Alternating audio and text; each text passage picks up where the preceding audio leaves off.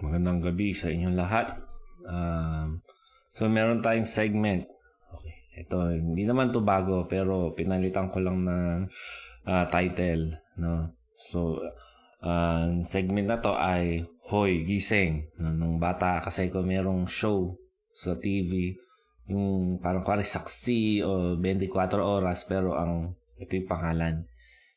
No, so ito ay kumbaga segment na to is parang wake up call sa mga tao na unaware sa nangyayari sa spiritual na realities, no. So right now nandito tayo sa Garden of Gethsemane kasama si Jesus. Si Jesus ay nagpe-pray, okay? And naghihirap siya sa kanyang panalangin kasi kinabukasan haharapin niya ang Diyos Ama at daladala niya ang kasalanan ng sangkatauhan. Okay, and takot na takot siya na mangyari yun. Okay. Sabi dito, eto sabi ni Jesus, para akong mamamatay sa labis na kalungkutan. Bakit? Kasi pag hinarap niya ang Diyos Ama na daladala ang kasalanan ng buong mundo, siya yung paparusahan para doon. Okay, and yung punishment sa sin is death. Okay, so talagang maghihirap at magdurusa si Jesus. Tapos hindi niya alam kung kakayanin niya yon. So actually ang prayer niya is, let this cup pass from me, but not my will but yours be done. So sabi niya, kung merong ibang paraan na hindi ako dadaan sa suffering, yun na lang. Pero kung wala, ang will mo, God, ang masunod. Siyempre, alam natin na walang ibang way para ma-justify or ma-purchase yung forgiveness ng tao kundi through Jesus dying on the cross. So, nagpalit si Jesus ng prayer. Actually, pinag-pray niya to 3 times, pero nung hindi inalaw ni God na ibang way, ang hiningi ni Jesus is yung strength para ma-overcome yung kanyang pagdadaanan. Okay, so ang gusto kong makita natin is yung fear or yung agony ni Jesus na harapin si God. Okay? Ang Diyos Ama, haharap siya doon na may daladalang kasalanan. Yun yung kinakatakot niya. Yung sasapitin niya or ng ibang tao pag humarap tayo kay God na dala-dala ang ating kasalanan, no?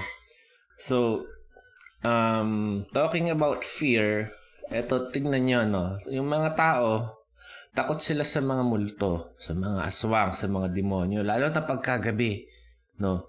Talagang nagigrip tayo ng takot na hala, baka may ganyan. Tapos yung mga demonyo, sabi dito, takot na takot sila sa Diyos. Okay, kay Jesus, sabi niya, ano ang pakialam mo sa amin, ikaw na anak ng Diyos? Pumunta ka ba rito para pahirapan kami na wala pa sa takdang panahon? Sino ang magpapanish sa hell? Si Jesus. Okay, si God. Sila yung mga judge that would inflict yung justice.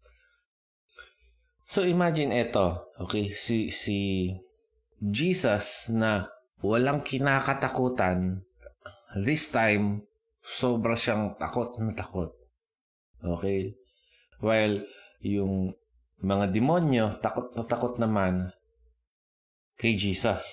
Okay? Tapos yung tao takot na takot sa mga demonyo. Pero ito yung malapit doon, no? Yung mga tao walang takot harapin si God. No, edi haharap ako kay God. Kayang-kaya ko yan.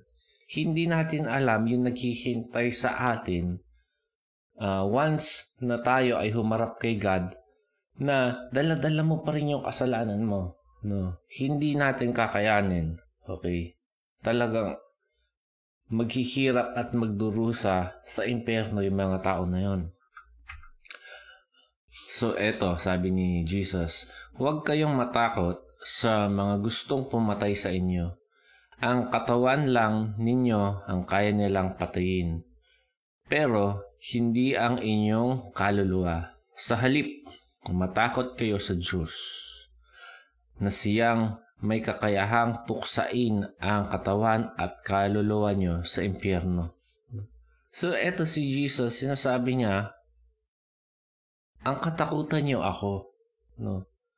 Na pagka dumating yung panahon na humarap kayo sa akin at hindi niyo tinalikuran at iniwan yung kasalanan niyo, ay talaga yung pagdurusa naghihintay doon ay syempre hindi natin ma-picture out, pero makikita natin dun sa way na si Jesus nagsuffer sa cross. No? Hindi din detalye kung ano yung talagang nangyari dun sa kanyang crucifixion. Alam natin yung physical suffering na siya ay na-scourge, na-humiliate, mga ganong klaseng bagay. Pero nung actual na kinrucify na siya, sabi lang dun, and he was crucified. Yun lang. No? So, anong naghihintay sa atin dun? Yun lang sinabi. Well, tignan natin yung nature ng crucifixion. Ang nature ng crucifixion, it was one of the most humiliating na things na pwedeng mangyari. Okay? Mga kinukrucify was naked. Okay? And then, ang ginagawa is yung worst form to die is by crucifixion. It is one of the most painful ways para mamatay. Iiwan ka sa cross. Pagpapahirapan ka, tapos pag hindi kaya pa ng katawan mo, iiwan ka sa cross. Tapos pagka, alam mo yun, like, pwedeng pumunta yung mga hayop, tapos tutukain nila yung kung ano man, di ba? Yung mga vultures, tapos talagang magdurusa at magdurusa ka. Okay? So, ang sasapitin natin sa kamay ng Diyos sa impyerno ay ganon. Ganon yung mangyayari. No? So sabi dito sa Hebrews, itinakda sa mga tao ang mamatay nang minsan at pagkatapos nito'y ang paghuhukom ng Diyos. So eto yung nangyari kay Jesus nung dun sa cross. Talagang ginudge siya dahil dala-dala niya yung kasalanan ng buong mundo. Okay? And bago humarap si Jesus, sobra yung takot niya na bago mangyari yun. Okay? Now, yung ano doon, yung sa tingin ko kasi hindi alam ng mga natin, ng mga tao yun. That's why pinapaalam ko na huwag nating hintayin na humarap tayo sa Diyos na dala-dala yung ating kasalanan, kasi pinagbayaran na ni Jesus yan eh. Okay? So, huwag nating lokohin yung ating sarili na pag ako namatay at humarap ako sa Diyos, papatawarin naman niya ako. Okay? So, hindi po. Okay, hindi. Sa Bible, merong requirement para ma-receive natin yung forgiveness. Okay? Ano yon? So, ang requirement is that we should repent of our sins. Okay, so may Luke. Sabi dito, sa magitan niya ni Jesus, papatawarin ng Diyos ang nagsisisi sa kanilang mga kasalanan. So, eto'y kasalanan mo. No? Bago ka humarap sa Diyos, kailangan mo munang iwan, tapos talikuran, tapos manghingi ng tawad sa Kanya. Okay? So, yun ang repentance. Yung let's say, meron kang ninakaw. Tapos, dala-dala mo. No? Tapos, lumapit ka kay Jesus. Sabi mo, Jesus, pwede niyo po ba akong patawarin? Sa tingin niyo, anong sasabihin niya? Isoli mo muna yan. Isoli mo muna yung ninakaw mo. And then, manghingi kang kapatawaran sa akin. So, parang ganun yung repentance. Yung mga kasalanan natin, iwan natin, talikuran natin, and then, isik natin si God and ask tayo ng forgiveness. Bakit? Para kapag humarap tayo sa Diyos, wala tayong dala-dalang kasalanan. Okay? So, parang, let's say, Let's say nagda-drugs, may mga addict, no? Drug addict. And then, sabi ng police, bukas magre-raid kami. Yung oras, hindi namin sasabihin. Pero lahat ng maabutan namin na may droga, hindi na namin ikukulong. Okay? Liligpit na namin. So, dapat dun pa lang, yung mga addict, lahat ng mga drugs nila, talagang itapon na nila. Kasi kinabukasan, di ba? Hindi maganda yung mangyayari pag naabutan sila na merong drugs. So, dapat ganun din yung pag-view natin sa kasalanan. No? Any sin na meron tayo, tapon na natin, iwan natin, talikuran natin, tapos i-pursue na natin si God. I-secure natin yung ating salvation, yung ating eternal life. Hindi tayo nandirito para magtrabaho at magkaroon ng magandang kinabukasan or ma-secure yung future ng ating family. No? Nandito tayo para ma-secure yung ating eternal salvation. Yun yung pagtrabahuhan natin. Ginawa na ni Jesus ang paraan para mapatawad tayo. Okay?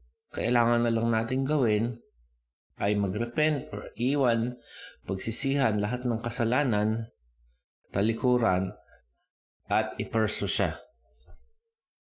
Okay, so, I hope na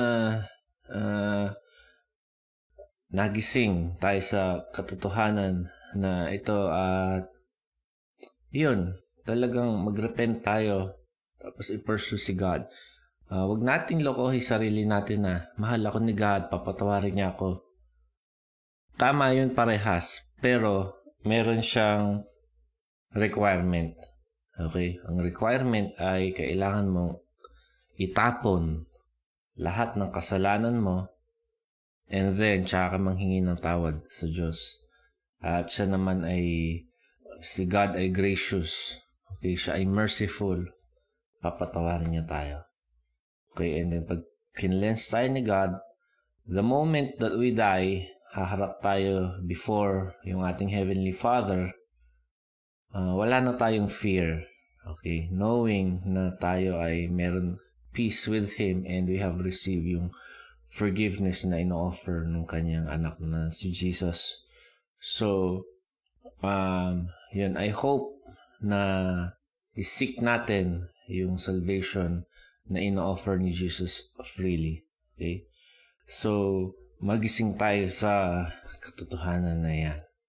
Okay? God bless everyone.